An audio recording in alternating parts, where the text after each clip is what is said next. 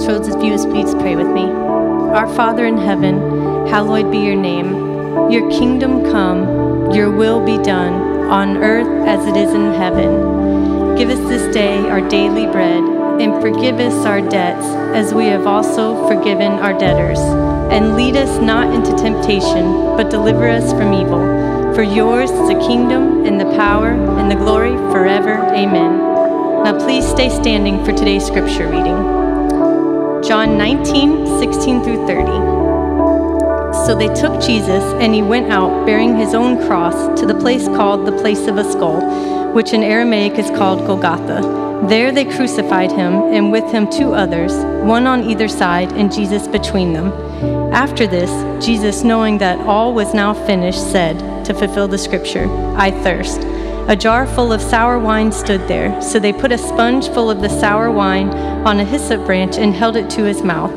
When Jesus had received the sour wine, he said, It is finished. And he bowed his head and gave up his spirit. This is the word of the Lord. Please be seated.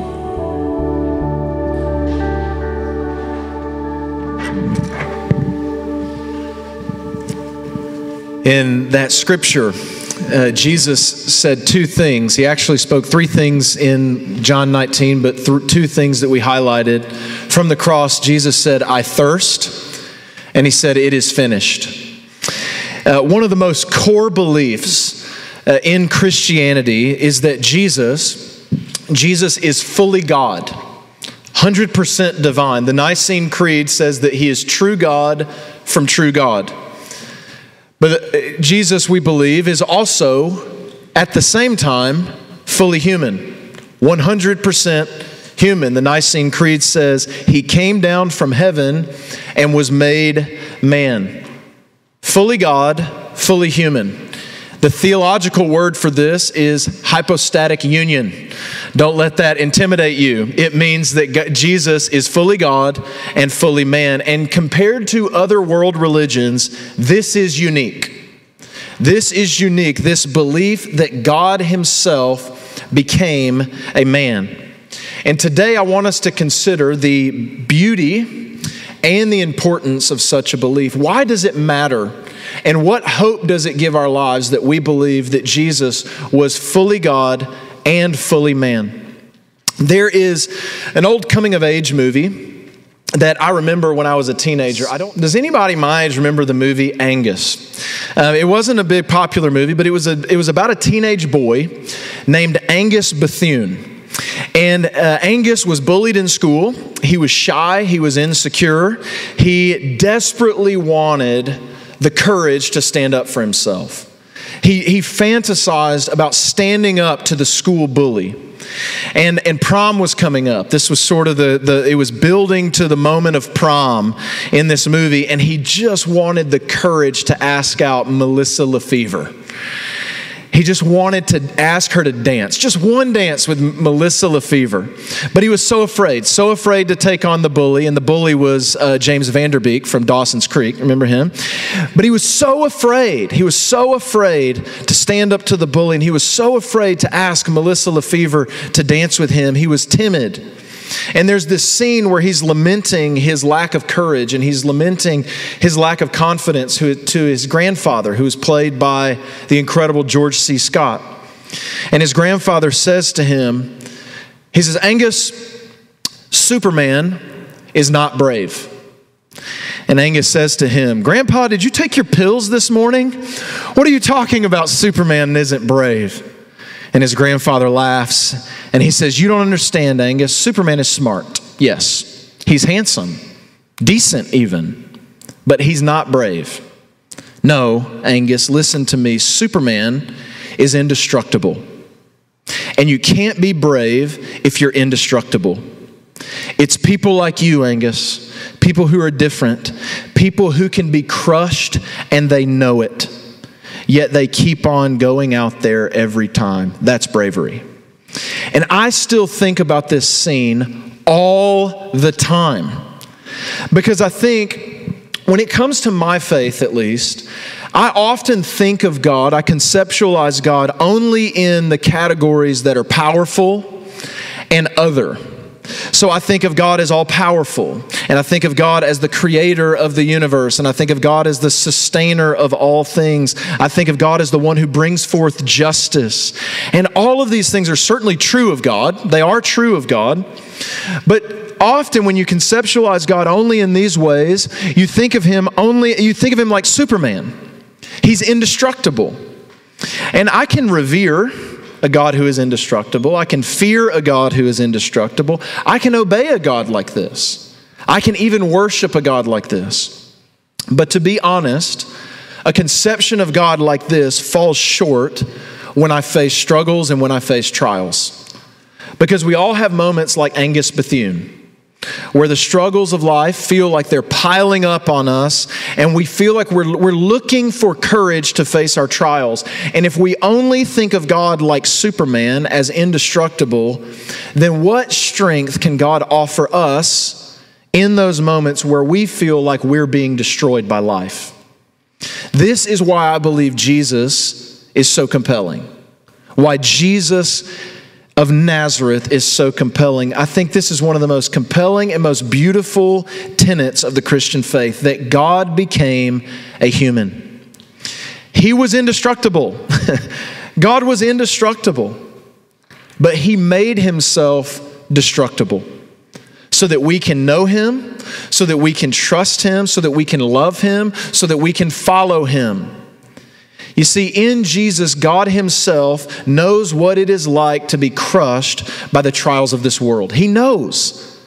And today is Palm Sunday. This is a day in the Christian calendar where we are entering Holy Week, meaning that we are reflecting on the crucifixion of Jesus. And on the cross, there are two things happening at once. There is a physical reality where we see the humanity of Jesus on full display. And there is a spiritual reality where we see the divinity of Jesus on full display. So when Jesus says, I thirst, he literally means, I'm thirsty. He's fully human in that moment. We see his humanity on full display. He's one of us, he's thirsty. But when Jesus says, It is finished, we see that Jesus is God. We see his divinity on full display. He is fulfilling a mission from his Father in the world. It is finished. He's fully God. He's fully God and he's fully man, all at the same time. And here's why this is good news. And this is what I want you to see this afternoon. Because Jesus is 100% like us, he can sympathize with us and he can understand the pain of being human. But because Jesus is 100% God, He's powerful enough to do something about our pain. He's powerful enough to save us and deliver us from the pain of being human. And this is what I want us to consider together as a church today the humanity of Jesus and the divinity of Jesus and what it means for us. So, the first thing I want us to consider for a moment is the humanity of Jesus. He is God, Jesus is fully human. He says, I thirst. And at this point in the Gospel of John, John chapter 19, Jesus is on the cross. When Jesus speaks these words, I thirst, he's been on the cross for about six hours. He likely hasn't had any water for over 24 hours. He probably hasn't had water since he was praying in Gethsemane with his disciples. It was hot. It, uh, the sun was beating down on him all day as he was being crucified. He, eh, he had been sweating, he had been bleeding, he was dehydrated, he was thirsty, he was human. He experienced the pain of crucifixion, and that pain included complete dehydration. And do you know why this is important? That God experienced thirst. Hebrews chapter 4 says that we do not have a high priest who is unable to sympathize with our weaknesses but we have one who has been tempted in every way, just as we are, yet he did not sin.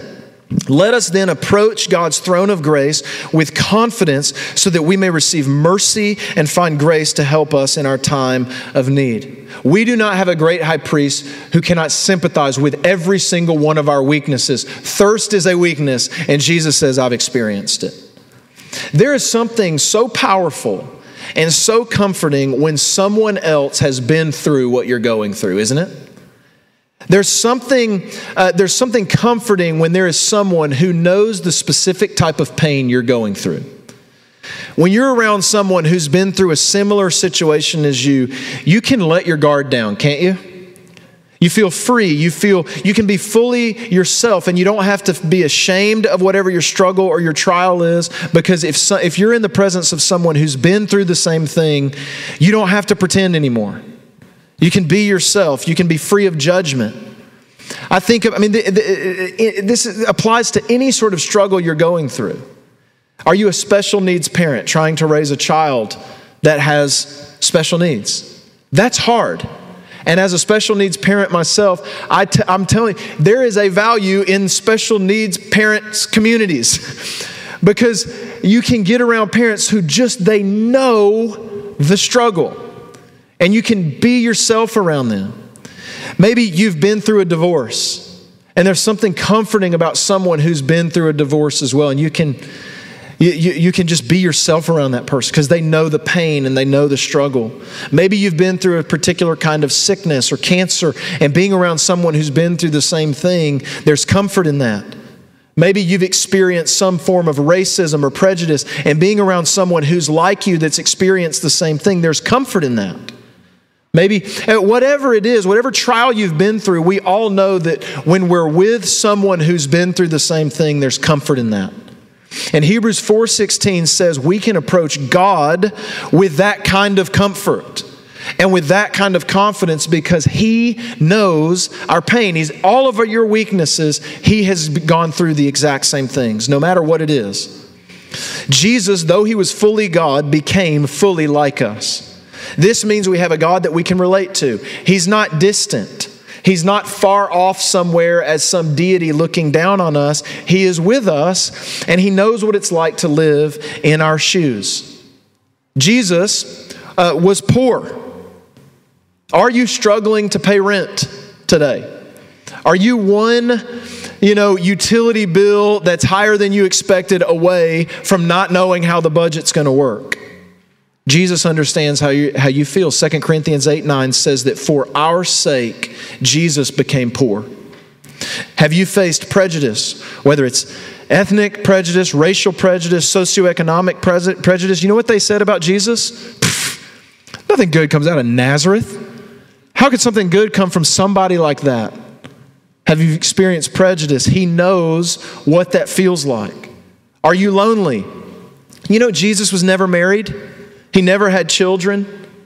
I told this to someone one time who was struggling with the loneliness that comes with not being married, not having children. And they said, Well, that was Jesus. He was strong enough to handle that kind of loneliness. He was, no way he was bothered by that stuff. I say, He was human, just like you. And to be human is to have longings for companionship and, and, and, and relationships like that. He, what makes you think he wouldn't have felt that kind of loneliness. He was tempted just as you and I. He is able to sympathize with every single one of our weaknesses. Have you ever been mocked or bullied or made fun of? Jesus died with a sign over his head that said, This is the King of the Jews. That was a mocking sign. Have you ever been betrayed? Jesus was betrayed by one of his closest friends who sold him off for a few coins. Have you ever lost someone you loved? John 11 35 says that Jesus wept over his friend Lazarus who died. It's likely because in the, all the gospel accounts of the cross, Jesus' father Joseph wasn't there. Which probably most, I mean, virtually all scholars agree that that means that Jesus, uh, his father died sometime in his lifetime. Have you lost a parent? Jesus likely knows what that feels like. Do you feel ugly? Do you feel unattractive? Isaiah 53 says that Jesus had no form or majesty that we should look at him, and no beauty that we should desire him. Jesus got dehydrated, just like I did yesterday, running up and down that hill in a Sonic the Hedgehog costume. Jesus got thirsty. You know, there are people in the world right now that are thirsty, that don't have clean drinking water. I think of the community that we partner with in the Dominican Republic, helping them build water filtration systems. Why do we do that? Because Jesus cares for the dehydrated, because he knows what it's like, literally. He has compassion on them because he literally understands their thirst at the most core level. Many times, uh, as a pastor, people will come to me and they'll share their problems, and they'll say, uh, uh, uh but, but I, know, I know you could just never understand, Pastor. And I say, You're right. I might not be able to understand, but Jesus can. He knows your pain. Jesus knows what it's like to live as a hurt human in a hostile world. Whatever you've been through, whoever you are, and whatever your story, He understands. There's a poem that I came across years ago that has stuck with me, and I, I, to the life, for the life of me, I can't find who the author is with any accuracy. But the poem is called The Long Silence, and it goes like this It says, At the end of time, billions of people were seated before God's throne. And most of them shrank back from the brilliant lights before the, the light, brilliant light before them. But some groups near the front talked heatedly, not cringing with cringing shame, but with belligerence. They said, Can God judge us? How can He know about our suffering? Snapped a pert young brunette. She ripped open her sleeve to reveal a tattooed number from a Nazi concentration camp. I endured terror, beatings, torture, and death. What could God know about my struggle? In another group, an African American boy lowered his collar. What about this? he demanded, showing an ugly rope burn lynched for no crime but being black. In another crowd, there was a pregnant schoolgirl with sullen eyes. Why should I suffer? She murmured. It wasn't my fault. Far out across the plain were hundreds of such groups. Each had a complaint against God for the evil and suffering he had permitted in his world. How lucky God was to live in heaven, where all was sweetness and light, they said, where there was no weeping or fear, no hunger or hatred. What did God know of all that, uh, of all that humanity had been forced to endure in this world? For God sure seems to live a pretty sheltered life, they said. So each of these groups sent forth their leader, chosen because he had suffered the most a Jew, an African American, a person from Hiroshima, a horribly deformed arthritic, a cancer stricken child. And in the center of the vast plain, they consulted with one another. At last, they were ready to present their case, and it was rather clever. Before God could be qualified to be their judge, he must endure what they had endured. Their decision was that God should be sentenced to live on earth as a man. Let him be born a Jew, they said. Let the legitimacy of his birth be doubted. Give him a work so difficult that even his family will think of him as out of his mind. Let him be betrayed by his closest friends. Let him face false charges. Let him be tried by a prejudiced jury and convicted by a cowardly judge. Let him be tortured. And at the last, they let him see, at last, let him then see what it means to be terribly alone let him die so there can be no doubt that he died. Let there be a great host of witnesses to verify his death. As each leader announced his portion of the sentence, loud murmurs of approval went up from the throng of people assembled. When, when the last had finished pronouncing the sentence, there was a long silence. No one uttered a word, no one moved, for suddenly all knew that God had already served his sentence. You see, we do not have a great high priest who is unable to sympathize with our weaknesses. Superman may not be brave, because it's hard to be brave when you're indestructible. That's not bravery, that's indestructibility. but Jesus knows what it means to be crushed. And we can look to him in our pain because he feels it with us. Even if no one else in your life knows what it feels like, he does. I thirst, Jesus said. Because Jesus is 100% like us, he understands our struggles. He is fully human, but he's also fully God. He said, It is finished. Because Jesus is 100% like us, he can understand our pain. But because Jesus is 100% unlike us, he has the power to do something about our pain. That's why he says, It is finished. The mission has been accomplished. Your sin has been paid for. Your deliverance has been made possible through the cross and through the resurrection. And what's fascinating is at the very moment that Jesus said, I thirst, he said it because he was thirsty, yes, but the scripture also says that he said it for another reason. Verse 28 says that after this, Jesus, knowing that all was finished, said, To fulfill the scripture, I thirst. You see, all throughout the Hebrew scriptures, what we call the Old Testament, there are prophecies about what kind of death the Messiah would die. And up to this point, on the cross, Jesus has fulfilled every single one of them. Psalm 41 says that Jesus would be betrayed by a, by a, close friend. Zechariah 13, 7 says that, G, that the Messiah would be forsaken by his disciples. Psalm 35, 11 says that the Messiah would endure false accusations. Isaiah 53, 7 says that the Messiah would be silent before his critics. Psalm 22, 16 says that the Messiah would be crucified on a cross. Psalm 109, 25 says that Jesus would, or the, the, Messiah would be mocked by spectators. Psalm 22, 18 says that the spectators would gamble for the Messiah's clothes. Isaiah 53, 12 says that the Messiah would be crucified among sinners. And Isaiah 53, 12 also says that the Messiah at that very moment would pray for his enemies.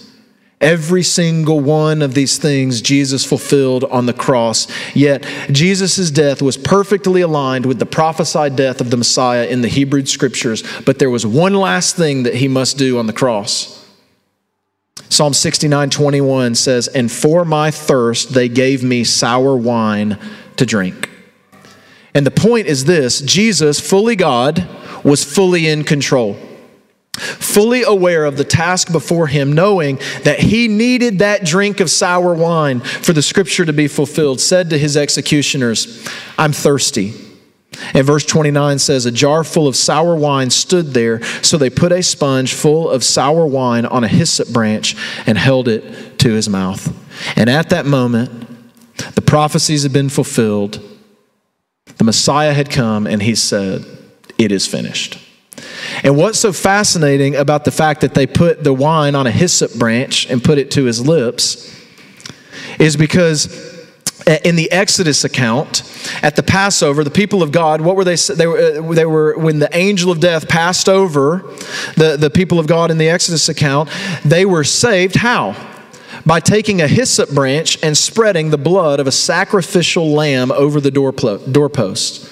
See, God delivered the Israelites from slavery and from bondage by a hyssop branch spreading the blood of a Passover lamb on the doorposts. And those whose homes was covered in the blood of the lamb, they were saved from the angel of death, and they were delivered from the bondage of slavery. You see, the Passover lamb was slaughtered so that the people could be delivered from the bondage of their pain and of their sin and of their slavery. And Jesus, that, that, that hyssop branch touched his lips. He took the sour wine. He's the Messiah fulfilling the prophecy. And the blood that was pooling down from his lips hit that hyssop branch. He was the Passover lamb. He died, He shed His blood to deliver us from the bondage of our sin, our shame, our struggles, our pain, our hurts, our habits, and our hangups. It is finished, He cried. In John chapter 4, there's a story where Jesus encounters a Samaritan woman at the well. And he discovers that she's had, or he knows, he's Jesus, he knew, knows what's in every heart. He knows that uh, she has five husbands. She's had five husbands. And the guy she was living with at that time, uh, she isn't married to. And in the first century, this was scandalous. It probably meant that she was searching for something. Five marriages, she was searching for companionship, she was searching for a relationship, and she couldn't find it. The first husband didn't fulfill her. The second husband didn't fulfill her. The third husband didn't fulfill her. Maybe there was, uh, there were, the, maybe the husband left. But what she was searching, and it was relationship after relationship after relationship. And the sixth one, she said, "You know what? I'm not getting in. I'm, I'm not doing this marriage thing again. I'm just going to live with this guy." Even though in the first century that was incredibly scandalous. And she goes and she's looking for water in the well. And Jesus walks up. She comes to the, and she came to the well at that time of day because no one else would have been there. And she wanted to avoid others because they would look down on her with shame and with scorn. And so she comes to the well at a time of day when nobody else would have been around. And then here comes this Jewish man. And she's thinking, oh no, A Jewish man, I'm a Samaritan woman. What is this guy going to say to me? And he leans over to her and he says, Hey, everyone who drinks of this water will be thirsty again. But Jesus wasn't talking about the water in the well. He, wasn't, eh, he was talking about all those things she was chasing after. She was thirsting for companionship. She was thirsting for her shame to be lifted. She was thirsting to be loved. She was thirsting to be accepted. And Jesus says to her, eh, That water's not going to satisfy you. Sixth husband, whatever, you'll be thirsty again. But whoever drinks of the water that I give will never be thirsty again. The water that I will give will become in him a spring of water welling up to eternal life. What are you thirsty for? Jesus is the living water. He is fully God and He can fully satisfy and He can fully deliver you. Because Jesus is human, this is the point today. Because Jesus is fully human, He understands our thirst. He understands, He gets it. But because Jesus is God, He can quench our thirst, He can do something about it. And do you see the power and the beauty and the glory and the hope in this? Because if Jesus was only God, He'd be powerful, but how could He be sympathetic if He never experienced it? But it, it, that's Superman, right? But if Jesus was merely a man, only a man, he could be sympathetic, but he wouldn't be powerful enough to do anything about it. He'd be weak like the Wizard of Oz, little man behind the curtain. but because Jesus is both powerful, because he is fully God, and because Jesus is fully man, he knows our pain, and we can come to him in our pain. We can come to him with confidence in our pain, and he can comfort us in our pain because he's been through it. But he can also do something about it because he's God and he's powerful enough to deliver us. See, there's beauty and there's power and there's glory and there's hope in this doctrine that God is fully God and He's fully man. So I ask you today, what are you thirsty for? Are you thirsty for a friend? Are you lonely? The cross shows us that Jesus is with you and He will never leave you and He will never forsake you. Are you thirsty for shame to be lifted? Are you thirsty for guilt over something in your past to be removed? Jesus has covered your mistakes. He no longer counts those against you. He is calling you to a new life. Are you thirsty for deliverance from an addiction or a habit? Jesus is your Passover lamb. He died not only so that you could be forgiven, but so that you could be delivered from bondage. See, there are some things that we all have to deal with in this life, things that are painful, and we are thirsty for them to be taken away. Chronic pain, cancer, having to live with scars from abuse. And because Jesus was fully human, we can look to him even when it feels like we can look to no one else. He is a friend who understands our pain and he weeps with us and suffers with us. But because Jesus is fully God, we can trust that he actually has the power to do something about it. Jesus is the Lamb, he is our shepherd, and because Jesus thirsted on the cross, he can guide us to living water. And he will wipe away every tear from our eyes. Because Jesus is fully human, he understands our pain. And because Jesus is fully God, he can save us from our pain. Revelation 22 17 gives us a great invitation. It says, Come, let the one who is thirsty come, and let the one who desires take the water of life without price. See, on the cross, Jesus says, I thirst. In that moment, he's fully human and he understands all of your pain. But after he says, I thirst, he says, It is finished. See, he's fully God and he pays the price to deliver you and to raise you to new life. Let me pray for you, Crossroads. Father in heaven, we thank you for Jesus, your one and only Son. Who, though he was equal with you, he did not count equality with you a thing to be grasped, but he humbled himself by taking on the form of a servant and being obedient to death, even death on a cross. We thank you that Jesus left the glories of heaven to come down and experience the horrors of earth. And because Jesus has walked with us, he can comfort us in our pain. Because Jesus is sitting at your right hand, he can deliver us from our pain. And so, God, we thank you for the humanity of Jesus, and we thank you for the power of Jesus. And the humanity of Jesus allows us to see you as a friend, and the power of Jesus allows us to see you as our Savior.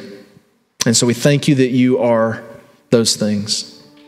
And it's in your name we pray. Amen.